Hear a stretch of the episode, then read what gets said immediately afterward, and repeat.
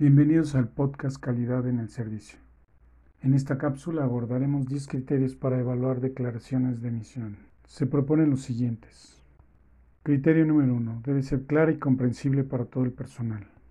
Criterio número 2. Debe ser suficientemente breve como para que la mayoría de la gente pueda recordarla, no más de 100 palabras. Criterio número 3. Debe especificar claramente en qué negocio participa la organización.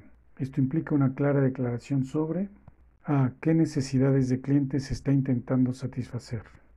No qué productos y servicios se ofrecen. B. ¿Quiénes son los clientes fundamentales de la organización? C. ¿Cómo planea la organización desarrollar el negocio? ¿Cuáles son las tecnologías fundamentales? D. ¿Por qué existe la organización? Es decir, ¿cuál es el propósito que la organización está tratando de servir y sus metas trascendentales? Criterio 4. Debe identificar las fuerzas que orientan la visión estratégica de la organización. Criterio 5. Debe reflejar la competencia distintiva.